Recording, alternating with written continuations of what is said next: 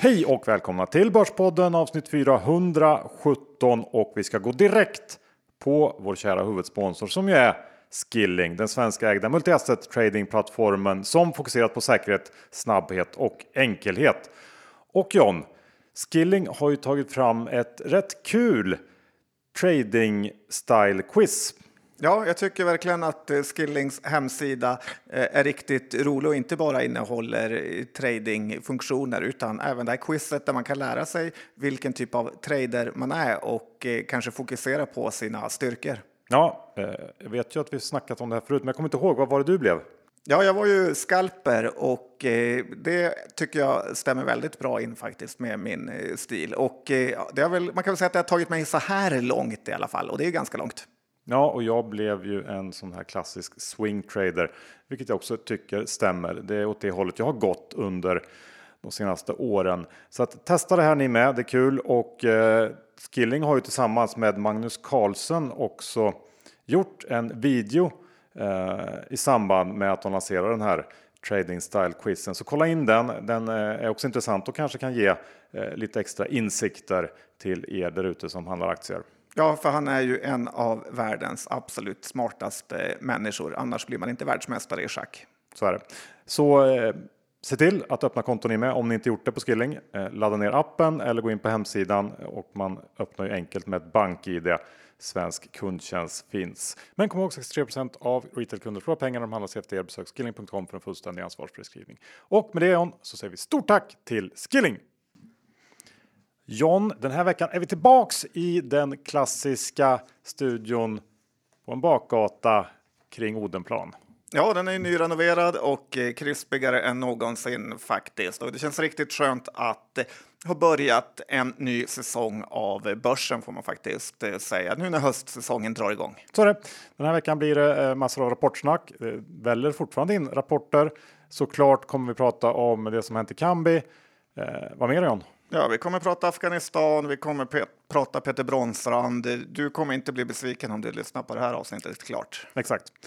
Vi är den vecka sponsrade av Saver som är rebellen som utmanar bankernas avgifter och återbetalar fondprovisionen eller det man kallar kickbacken till spararna istället för att behålla pengarna i egen ficka. Och det gillar ju vi. Eh, John, vet du hur mycket en snittkund hos Saver sparar? Nej, inte exakt, men jag vet att det är mycket. Ja, det är över 145 000 kronor på 30 år bara genom att äga sina fonder hos Saver istället för hos en bank. Och det är ju eh, pengar som räknas i slutändan. Ja, faktiskt. Och det är så extremt enkelt att öppna ett konto där och det finns ett enormt utbud av fonder så att det är inget att tveka på. Nej, över 70 000 sparare har redan gjort det. Eh, gör det du med. Eh, och de har ju i princip eh, alla stora populära fonder som finns där ute. TIN, Ny Teknik, eh, Swedbank Robur, Ny Teknik, eh, Spiltans, olika aktiefonder och investmentbolagsfonder med mera. Så att det bara gå in och botanisera och eh, kom ihåg Saver stavas S-A-V-R. Så gå in på saver.com. Vi säger stort tack till Saver. Johan Dr. Bass Isaksson index är i 2389 och det är väl det absolut högsta vi har noterat som en börspodd. Kanske har vi inte varit över 2400 eller? Ja, skitsamma, det spelar ingen roll. För um, som du sa i inledningen, det är slut på sommarlovet, äntligen vardag igen och nu får vi se vad det här innebär för börsen som eh, får man säga gått riktigt, riktigt starkt under sommarmånaderna och vi har tappat lite grann här sista dagarna, men det är fortfarande väldigt, väldigt nära all time high. Men samtidigt har vi sett lite svagare ekonomisk data här på slutet och eh, den här delta variantens eh, framfart i framförallt Asien kanske kan börja oroa eh, lite mer på allvar. Jag läste att eh, Ningbo Sushan hamnen i Kina, känner du till den? Ja, ja. det är en av mina favorithamnar. Ja, det är många som har den som favorithamn, för det är faktiskt världens tredje största hamn. Den har ju delvis tvingats stänga på grund av det här viruset, virusets eh, förnyade framfart då, och det kommer ju säkert bidra till fortsatta eller kanske förvärrade supply chain problem framöver. Så att ja, möjligt att det här också eh, kan bidra till att vända lite trenderna på börsen, att det kan vara dags för eh, de här coronavinnarna igen som fått en del stryk eh, när reopening eh, aktierna varit i fokus. Jag börjar luta åt det hållet i alla fall. Vad säger du? Jag tycker det är svårt att riktigt hålla koll på vad som eh, händer i Asien, men det är ju en absolut eh, fakta att det är komponentbrist för många bolag och Eh, det kan ju definitivt oroa här inför eh, Q3. Eh, det skulle jag då kanske säga är köpläge istället. Vi såg ju till exempel det här satellitbolaget Ovzon vinstvarnade igår.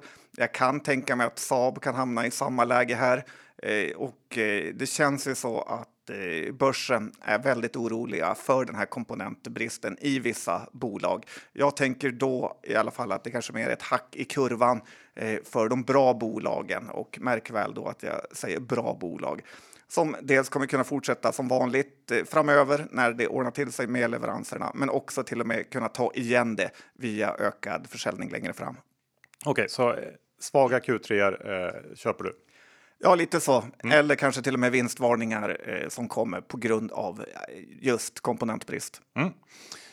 Eh, annars händer det grejer i Afghanistan. Det är nog alla medvetna om. Ja, det tycker jag. Och eh, det är på alla släppar och västvärlden är helt förkrossade att eh, efter 20 års jobb och bistånd och försök till att styra upp ett land så gick allt i kras på några veckor. Och eh, ska man för försöka hitta liknelser till aktievärlden här Eh, så är det ett klassiskt misslyckat turnaround case. Många chefer har fått gå, man har inte fått med de anställda på tåget och man var faktiskt helt fel positionerad från början. Så trots många nyemissioner, nya visioner, så har det aldrig gått att vända den här skutan riktigt och vid en liten nedgång i marknaden så var konkursen oundviklig.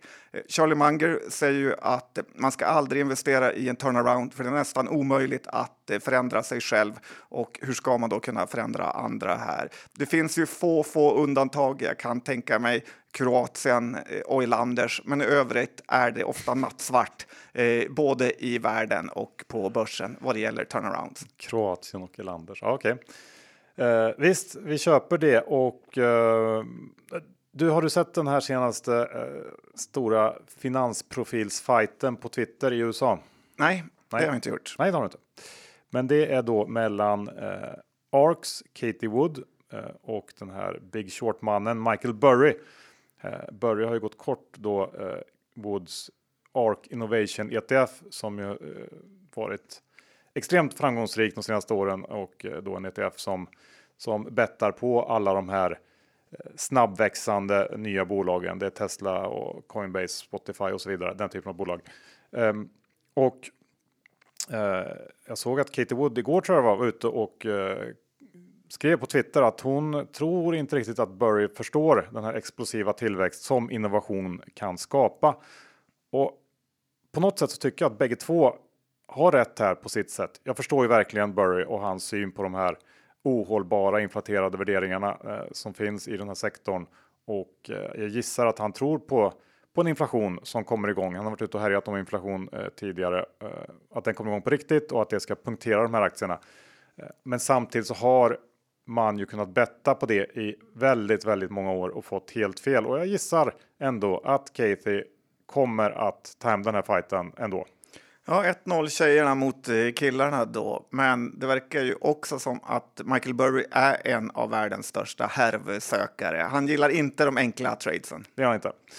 Um, Ska vi ta någonting om eh, de här förändringarna som man antas ha gjort eh, efter pandemin? Är de permanenta eller inte? Eller vad vill du säga om det? Nej, men jag tror man överskattar dem faktiskt en hel del i många branscher.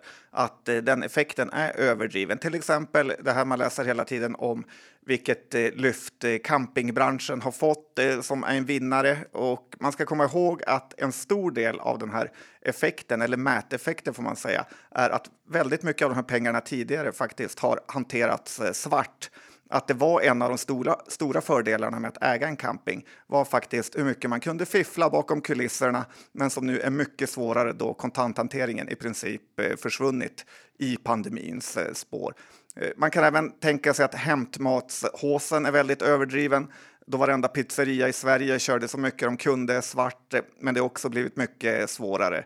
Eh, så att jag tycker inte någon ens har nämnt det här, men det är viktigt att tänka på att det kan bli sådana här mätfel när man gör sina investeringar. Okej, okay, jag hade inte tänkt på det, men både ja och nej kanske. Eh, mest ja. Ja, vi får se. Ja, ja. Du, det här med att vara, vara kär i aktier. Är det någonting som du vad har du att säga om det? Ja, men det är ganska vanligt. Man kan också vara olyckligt kär. Har du varit det någon gång Johan? Nej, jag vet inte. Du då? Eh, ser ut Johansson som pratar om sånt med andra män. Nej, men vi kan säga så här att eh, grejen är ju att eh, ju längre man håller på med börsen, desto lättare är det att fastna i såna här jobbiga relationer med aktier. Typ Kambi, olika biotechbolag, Hövding, ett annat bra exempel, eh, där det funnits många bra lägen att faktiskt bara tacka för kaffet och gå vidare. Men istället har man behållit en liten position eller koppling och så har man börjat lägga tid på den här aktien eh, när det känns som att den har gått ner för mycket eller att det har hänt något. Warren Buffett har ju sagt de här klassiska orden att man inte behöver tjäna igen pengarna i samma aktier som man förlorade dem och det är faktiskt otroligt eh, svårt att ta in. Eh, det är så extremt lätt att börja snitta ner sig, leta efter anledningar till att det ska vända eller helt enkelt bara slösa bort sin tid i onödan på ett avdankat eh, case istället för att leta fram ett nytt. Ja, jag tycker även det motsatta gäller. Det är lätt att bygga upp hat mot aktier som sedan hänger kvar i år efter år. Ja, Sinch är ett bra exempel där man aldrig riktigt kom in för att det hela tiden var man irriterad. Har du något bra? MSAB. Okej, okay. ja men då har vi två bra. Vi är sponsrade av reducering.se. Okej John, vad säger du om Premier League-starten? Eh, och kanske framför allt, eh, hur gick stryktipset för dig? Nio rätt är väl någon sån här, eh, känns, du känns som en nio rätt kille. Det gillar du att säga Johan varje gång och det är lite sant. Men jag var faktiskt upptagen tillsammans med dig i lördags och eh, följde bara Premier League och stryktipset eh, från mobilen. Såg ju att det var väldigt många favoriter som vann på Stryktipset och eh, då påverkas ju förstås utdelningen. Det blev bara 2000 kronor för 13 rätt. Aj, aj. inte så mycket att hänga i julgran. Nej, men det positiva är ju att denna lördag blir det dock att åka av och då ska jag givetvis bygga upp ett system och lämna in mitt eh, system via hjälp av nya reducering.se. Just ja, reducering.se, det nya reduceringsverktyget för svenska spel, sport och kasinos poolspelsprodukter. Japp, eh, jag rekommenderar verkligen alla som gillar att eh, tippa Stryktipset att ge det här chansen. Eh, det räcker ju att eh, bara börja med något simpelt och till exempel ställa krav att max en av de två största streckfavoriterna får vinna. Så har man gjort en liten reducering med hjälp av det här verktyget. Och Johan, i och med att det inte blev någon utdelning på varken 10 eller 11 rätt i lördags så är det stor jackpot denna lördag, cirka 15 miljoner väntas liggas i 13 rättspotten. Eh, Så det är lite drömläge att testa reducering.se som är helt gratis att använda. Och till och med sista september rullar dessutom en tävling där man kan vinna en resa för två värd 10 000 kronor. Men glöm inte minst 18 år gäller för spel och upplever du någon typ av problem kontakta då stödlinjen. Vi säger stort tack till reducering.se. John, eh, jag tänker att vi börjar med Kambi. Eh, vi fick lite eh, kommentarer förra veckan att varför tog vi inte upp det då? Men vi hade helt enkelt ingen möjlighet att spela in live förra veckan. Det var ett förinspelat avsnitt och ibland är det bara så, tyvärr. Ja, också så grinfärdiga så att det var svårt att prata ordentligt. ja, eh, för eh, lite knappt två veckor sedan då så kom ju det här beskedet. Faktiskt när jag satt mitt uppe i luften 10 000 meters höjd mellan Spanien och Sverige så eh, knappade jag in att där kom det en dålig nyhet. Och den nyheten var ju då att Kambi-kunden Penn köper ett bolag som heter The Score och det är ett bolag med en media och sportbetting app. Eh, inte helt olika eh, Barstool som Penn tidigare förvärvat. Men det tråkiga för Kambi då är ju att The Score har ambitionen att bygga en egen sportbok och det är just då möjligheten att kunna plocka in allt mer in-house för att förhoppningsvis spara pengar och få mer kontroll som Penn uppger som ett av skälen till det här förvärvet. Och eh, man betalar astronomiska 2 miljarder dollar för The Score som ju är egentligen eh, ingenting i dagsläget. Det ger i och för sig kanske en fingervisning om Kambis stora underliggande värde, men det är inte så mycket att glädjas över just nu, för det här var väl ändå, får man säga, en av de sämre saker som kunde hända i Kambi och eh, även om just kundtapp alltid varit den stora risken i Kambi så tycker jag att det var oväntat att Penn just nu så här tidigt efter att de lanserat med Kambi valde att då göra det här och titta på en egen lösning. Den eh, generella uppfattningen på börsen har varit att Penn, det var kunden som skulle driva den stora tillväxten i USA kommande år efter att DraftKings då lämnat och eh, tittar man på siffrorna och vad analytikerna räknar med så väntas Penn stå för ungefär 10% av omsättningen i år och nästa år eh, så räknar man väl kring 20% av omsättningen.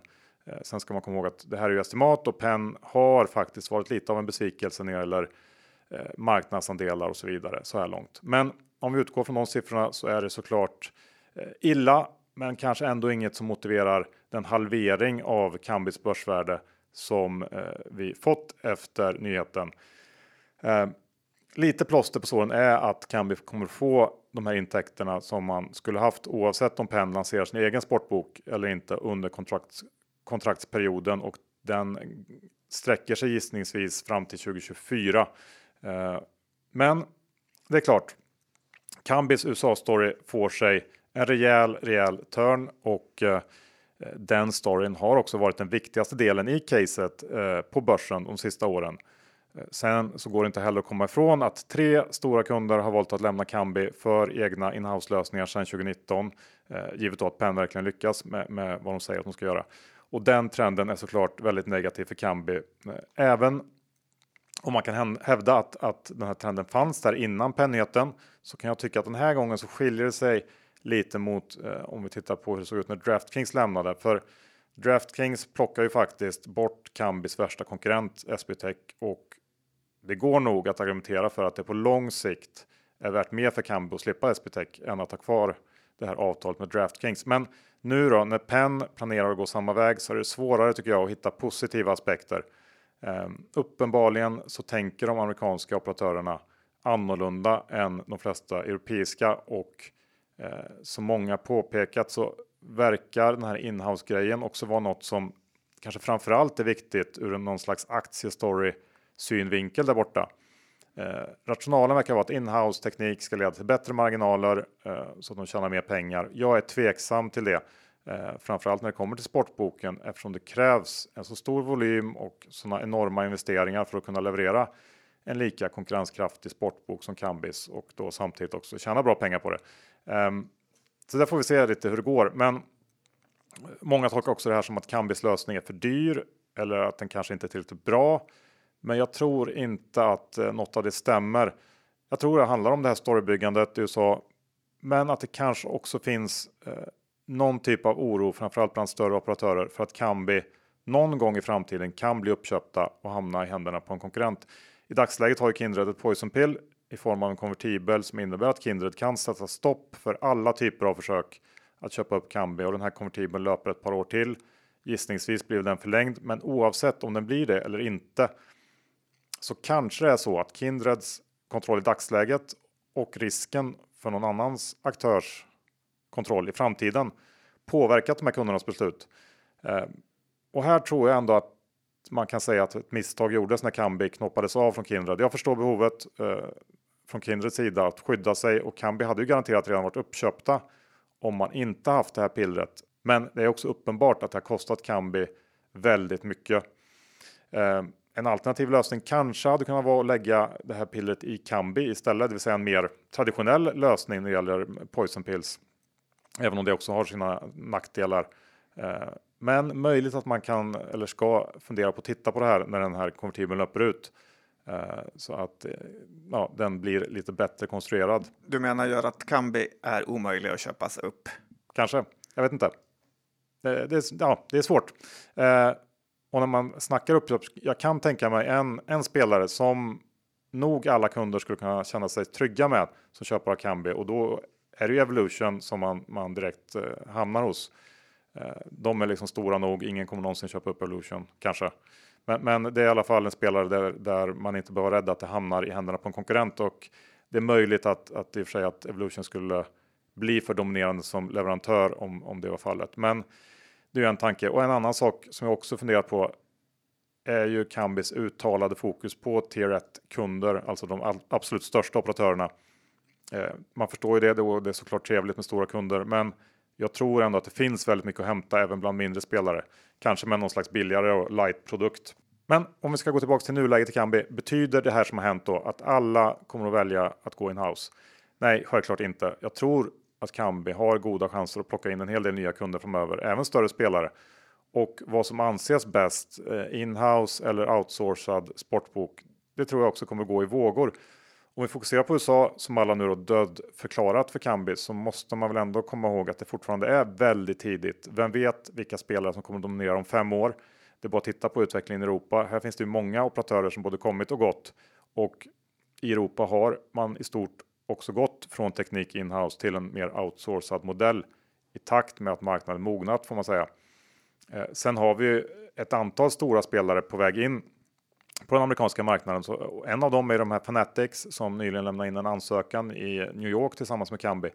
Eh, det vore väl inte orimligt om de gick med Kambi i resten av USA också och det är ju en spelare som genom sin eh, Eh, sportmerch-försäljning har en enorm kunddatabas och eh, en hyfsad chans att ta en rejäl marknadsandel i USA. Så det är en potentiell kund som skulle kunna eh, i alla fall delvis kompensera för Pens bortfall och ganska snabbt också ändra sentimentet lite grann kring den här aktien.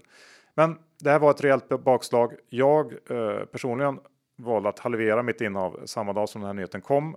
Eh, mest för att få lite lugn och ro och tänka igenom caset och eh, efter en del funderande så har jag faktiskt ändå börjat köpa tillbaks eh, aktier som jag sålde. Eh, för på låga 200 så tycker jag helt enkelt att det är för billigt. Jag tycker också att man får en hel del gratis optioner på eh, positiva saker som kan hända och eh, jag tror att väldigt många Kambiägare helt kapitulerade när den här nyheten kom. Jag förstår det. Det är och har varit en otroligt jobbig aktie att äga, men på något sätt så har jag ändå förtroende för Ström.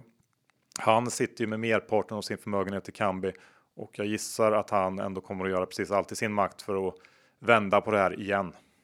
Ja, det här var ett av de längsta bolagsinläggen någonsin, så gillar man inte Kambi så kan du ha förstört eh, podden Johan. Däremot eh, om jag säger några grejer så det ena eh, är ju att eh, jag tror ju Kambis lösning är väldigt bra för ser man på hur det har gått för Kindred, alltså Unibet så är ju de överlägsna på sportsbetting och de använder ju Kambi. Så där tycker jag att eh, jag tror att just Kambis lösning är bra. Det är 888 säger alla har hoppat av. De har ju inte hoppat av helt. De använder Kambi på vissa eh, marknader faktiskt. Och... Ja, det får man väl säga också. Det är också en möjlig eh, framtida utveckling att man kanske bör använda eh, fler leverantörer av sportboken. Eh, och det hade ju också varit ja, positivt för Kambi. Ja, framförallt i USA så är det nog definitivt möjligt. Olika stater har olika lösningar varav Kambi kanske är med på några och inte med på andra. Jag vet inte. Jag har behållit mina aktier och också ökat lite, även om det såklart var väldigt eh, surt. Men nu får eh, Nylén och eh, Ström ta och eh, lösa det här för oss aktieägare, eller hur? Ja, och de har ju snackat mycket om hur fin eh, försäljningspipen är, så det är väl dags att börja realisera den helt enkelt i nya avtal. Ja, det var Men, inte klockren kapitalmarknadsdag kanske, får man säga så här efterhand. Nej, nej, nej, nej. Eh, det blev ganska direkt ändrade planer får man säga i och med Pendo som försvann. Men, men det kan ändras snabbt igen. Det har vi sett förr. Eh, ska vi gå vidare nu? Släppa Kambi för den här gången. Eh, Ovson vill du prata om? Ja, men det är väl kanske börsens eh, sämsta bolag som gör det igen. Bolaget som ska sälja bredband via satellit till eh, Kebnekaise fjällstation lyckas nu inte ens få upp sin raket i luften här, vilket jag sagt hela tiden kommer hända bara av att se på den här tv-serien Succession. Eh, de skyller på komponentbrist och det låter ju troligt, men det är alltid något som jag brukar säga. Ovzon torskar nu lika mycket pengar eh, som de omsätter och det här är ett bolag man ska överge tycker jag. Bure och Öresund har gått bort sig i någon typ av Bezos och Elon Musk-hype eh, här och det är lite pinsamt att se. Risken är väldigt hög i detta case så att Johan, jag tycker det är bättre att avstå eh, och det behöver man inte vara raketforskare för att förstå. Oj då. Mm. Ja, ja, nej, jag har inte så mycket att tillägga. Jag, jag, eh, vi går vidare helt enkelt. Uh, Firefly, på tal om raketer, det har varit en raket på börsen. Ditt lilla bolag. Kanske lite oförtjänt kan jag tycka. Ja, jag vet att du tycker det, eller du hoppas det i alla fall. Men har, och du kanske ska joina eh, den här eh, läkarkåren som har kommit på sjukdomen Hata John Skogman syndrome. Tyvärr lider ju hela affärsvärldens eh, analytikerredaktion av det, den. Och i precis varje case jag rör i sätter de en neutral eller säljrek eh, på. Det är Firefly, det är Hövding. Så fort jag ens nämnt ett case så kommer en hatanalys som ett brev på posten. Eh, det finns en voodoo-docka av mig på deras eh, redaktion och den behandlas inte så bra kan jag säga dig. Men lite kort om Firefly då. Som... Du måste, måste vi på något sätt an, ta tag i det, anmäla någonting? Jag vet inte, jag vill, jag vill inte blanda Benz? in andra, men jag känner mig väldigt eh, kränkt. Är Benson medveten om att det här pågår? På hans redaktion? Ja, det kan vara han som leder kan jag säga. Oj. Det är lite så okay. jag tänker. Mm. Nej, men om vi pratar lite om Firefly så har ju de eh, presterat faktiskt en av sina bästa rapporter någonsin här eh, och kommer då enligt eh, hattidningen Affärsvärlden tjäna över 4 kronor i år. Det är skuldfritt. De har massa pengar i kassan. Det är inga aktiveringar av kostnader eh, för att krydda resultatet och jag tycker de är inne på en intressant och växande marknad här. Eh, så att eh, jag gillar det här småbolaget och jag behåller mina aktier. Det ska också bli spännande att se vem som köpte den här storposten på över 5% av bolaget bara några dagar innan rapport. Var det du Johan? Nej, absolut inte. Nej, men bara för att återgå till affärsvärlden. De satt väl neutral? Ja, ja. 25% uppsida och neutral. Ja, det är 25% uppsida på det låter ju sinnessjukt högt. På en hatanalys. P25 för ett litet bolag som knappt växer. Det är inte jättebilligt. Det växer ganska mycket och det är... Ja, vi lämnar. Vi lämnar. Vi gör det Johan.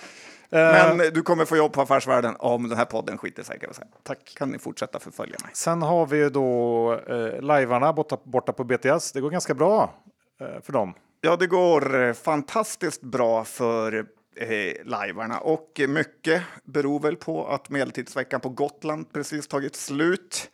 Och det märks på sista raden här. Eh, de dundrade in med en superrapport. Eh, BTS kan ju faktiskt vara ett av de här bolagen som kommer att gynnas allra mest. Att man går från sådana lokala live-event till att eh, helt digitalisera deras utbildningar eller eh, till stor del gör det, vilket borde kunna öka effektiviteten enormt och också lönsamheten här. Och det verkar faktiskt också vara så att börsen tycker det. Eh, men kostar det så smakar det och det är ju otroligt högt värderat det här bolaget. Eh, så att det är ändå svårt att eh, motivera sig för sådana här, vad ska man säga, paper chasers som du och jag på daglig basis att eh, kunna köpa. Aktien handlas i P40 för i år. Svårt att säga vad prognoserna blir efter den här rapporten och lite lägre då för 2022. Men det är helt enkelt eh, för dyrt och för osportigt att köpa BTS här. Men de har verkligen lyckats. Aktien är på eh, ett all time high. Ja, jag håller med, men jag undrar den här digitala taken på den här typen av utbildningar där det är mycket interaktion och man ska hålla på och rollspela och det kanske inte är så längre. Men om vi, om vi säger att det är så passar det verkligen för att göra genom en dataskärm? Det känns som att man tappar jättemycket av hela grejen om man sitter på olika delar av världen och gör det där digitalt. Att det inte alls eh, funkar lika bra, eller? Har det ingen... krävs lite sån här sektkänsla att man sitter i ett rum och ska ryckas med av den här stämningen. Ta varandra i handen, ställa ja. sig upp. Jag vet inte exakt hur BTS utbildningar är. Jag hoppas de har lite högre kvalitet än så. Men bra går det i alla fall. Ja, några som det inte går bra för, det är ju eh, BIM. Ja, 3D-byggbolaget eh, BIM Objects är inne i fritt eh, fall.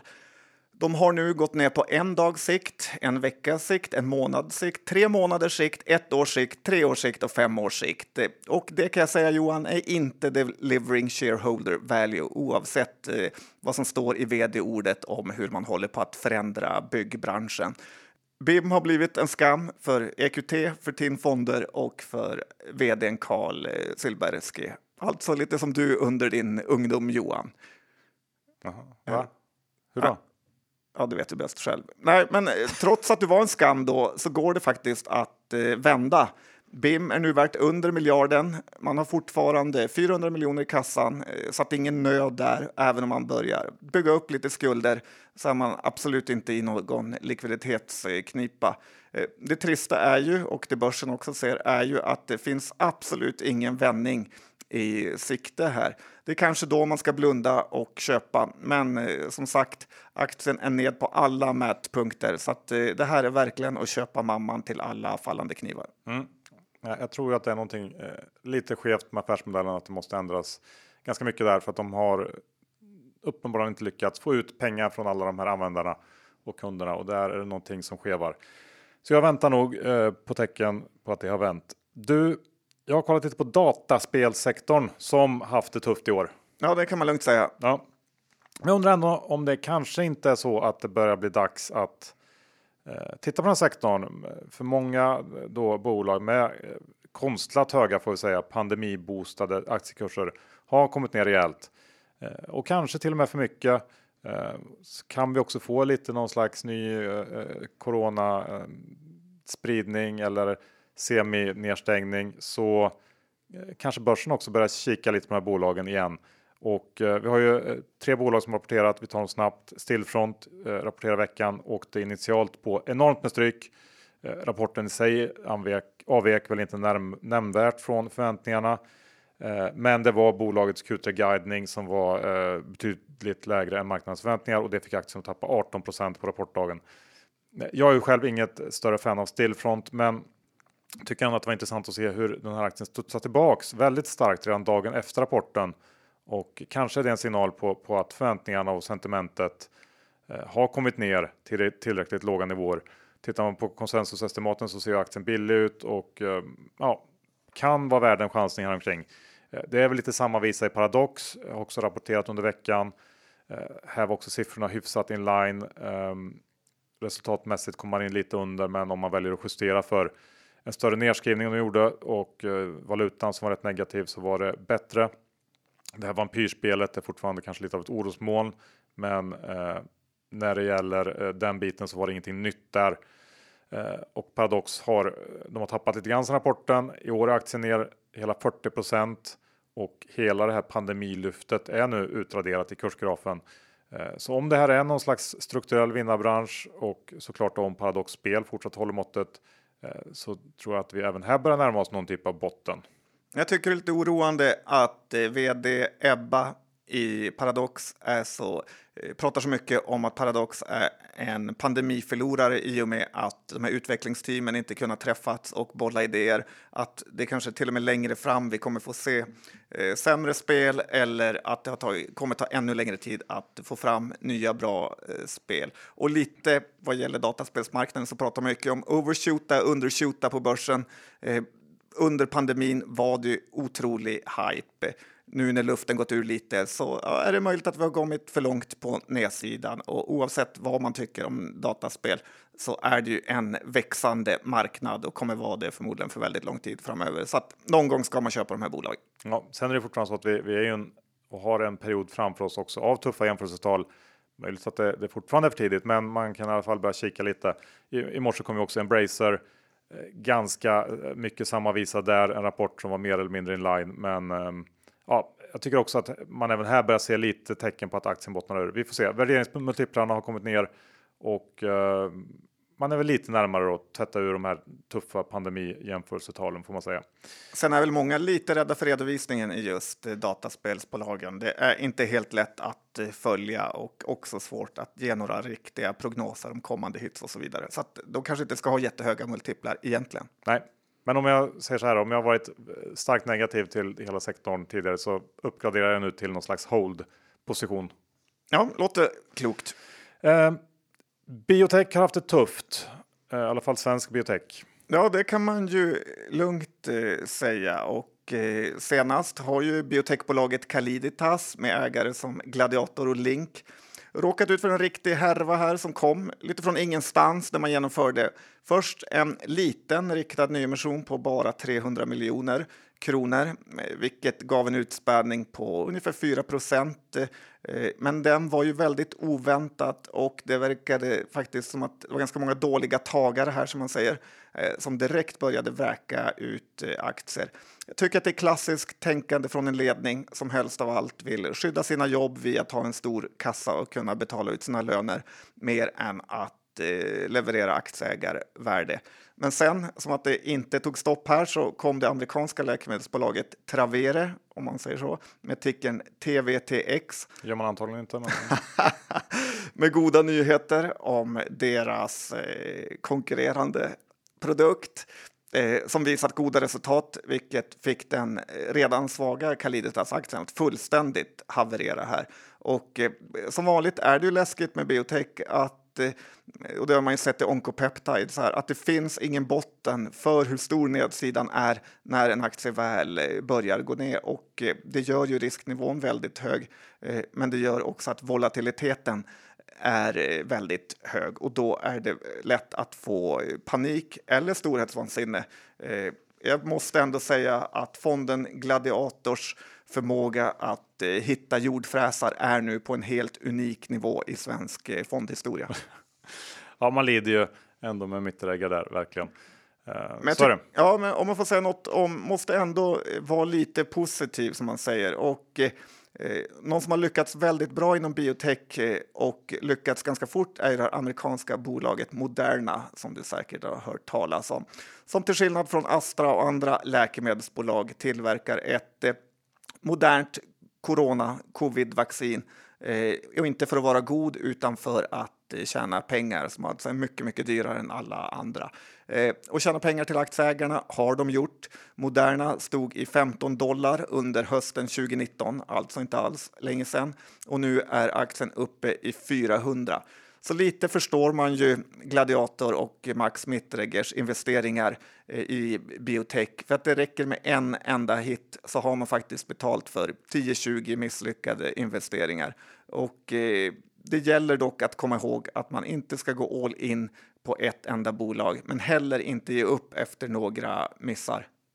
Nej, jag eller, håller med. Eller så är det det som är spelberoende Johan. Kan också vara så. I morse så kom ju också Kopparbergs med sin Q2 och det var ju ingen munter läsning.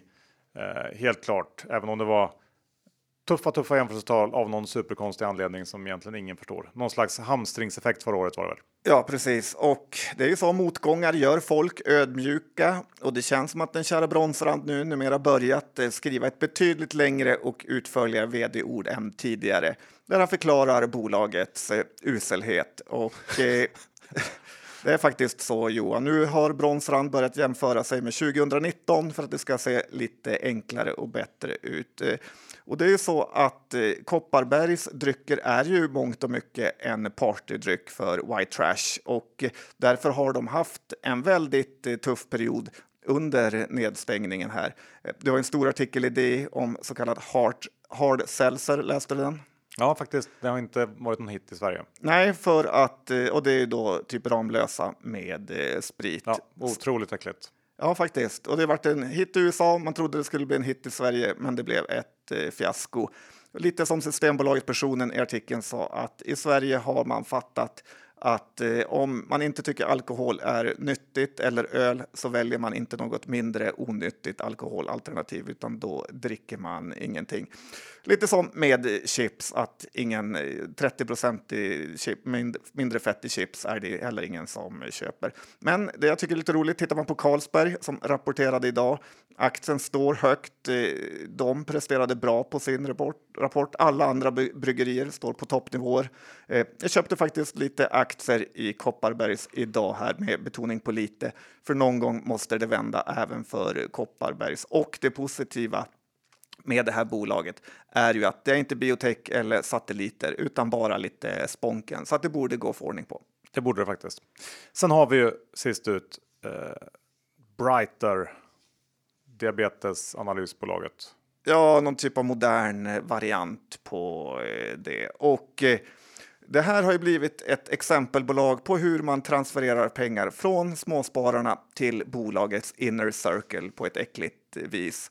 Förenklat kan man säga att Brighter kvittade ett lån på 39,7 miljoner mot aktier, vilket kan låta som en okej okay deal för alla om det inte var för att man gjorde det på den absoluta lägsta snittkursen aktien hade varit på under perioden eh, mellan 9 eh, till 29 juli och dessutom då med 10% även på den kursen.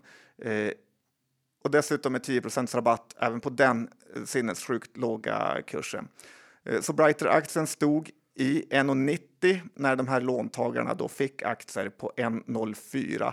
Och det är när man ser sådana här saker som jag i alla fall aldrig någonsin kommer investera i sådana här bolag som fullständigt eh, pissar på de andra aktieägarna och småspararna för att gynna sig själva. Eh, såklart är det ingen annan som verkar bry sig om det här, eh, så att det är tur jag finns i alla fall Johan. Det är tur det. Slut på avsnitt 417. Vi säger stort tack till Skilling och eh, om ni mot förmodan ännu inte öppnat ett konto så gör det. Gå in på hemsidan eller ladda ner appen. Sen är det bara ett bank-id som behövs så är ni igång. Och eh, ja, men kom ihåg 63% av retailkunder förlorar pengar när de handlar CFD. Besök skilling.com för en fullständig ansvarsfri skrivning. John, hur är minne av den veckan? Jag har ju Kambi såklart och det var nog det enda av de eh, mängder av bolag vi har pratat om idag. Eh, hur ser det ut för dig? Du har Kambi, du har ja, Kopparbergs. Jag har Firefly. Just det. Och eh, sen har jag inget mer Johan. Jag har lite Kaliditas också som en liten eh, haveriposition. Aj då. Jag måste stötta, stötta Max. Så kan det gå. Bra. Då säger vi tack för att ni lyssnade. Skönt att vara igång med höstsäsongen igen och eh, vi hörs om en vecka igen. Hej då! Hej då!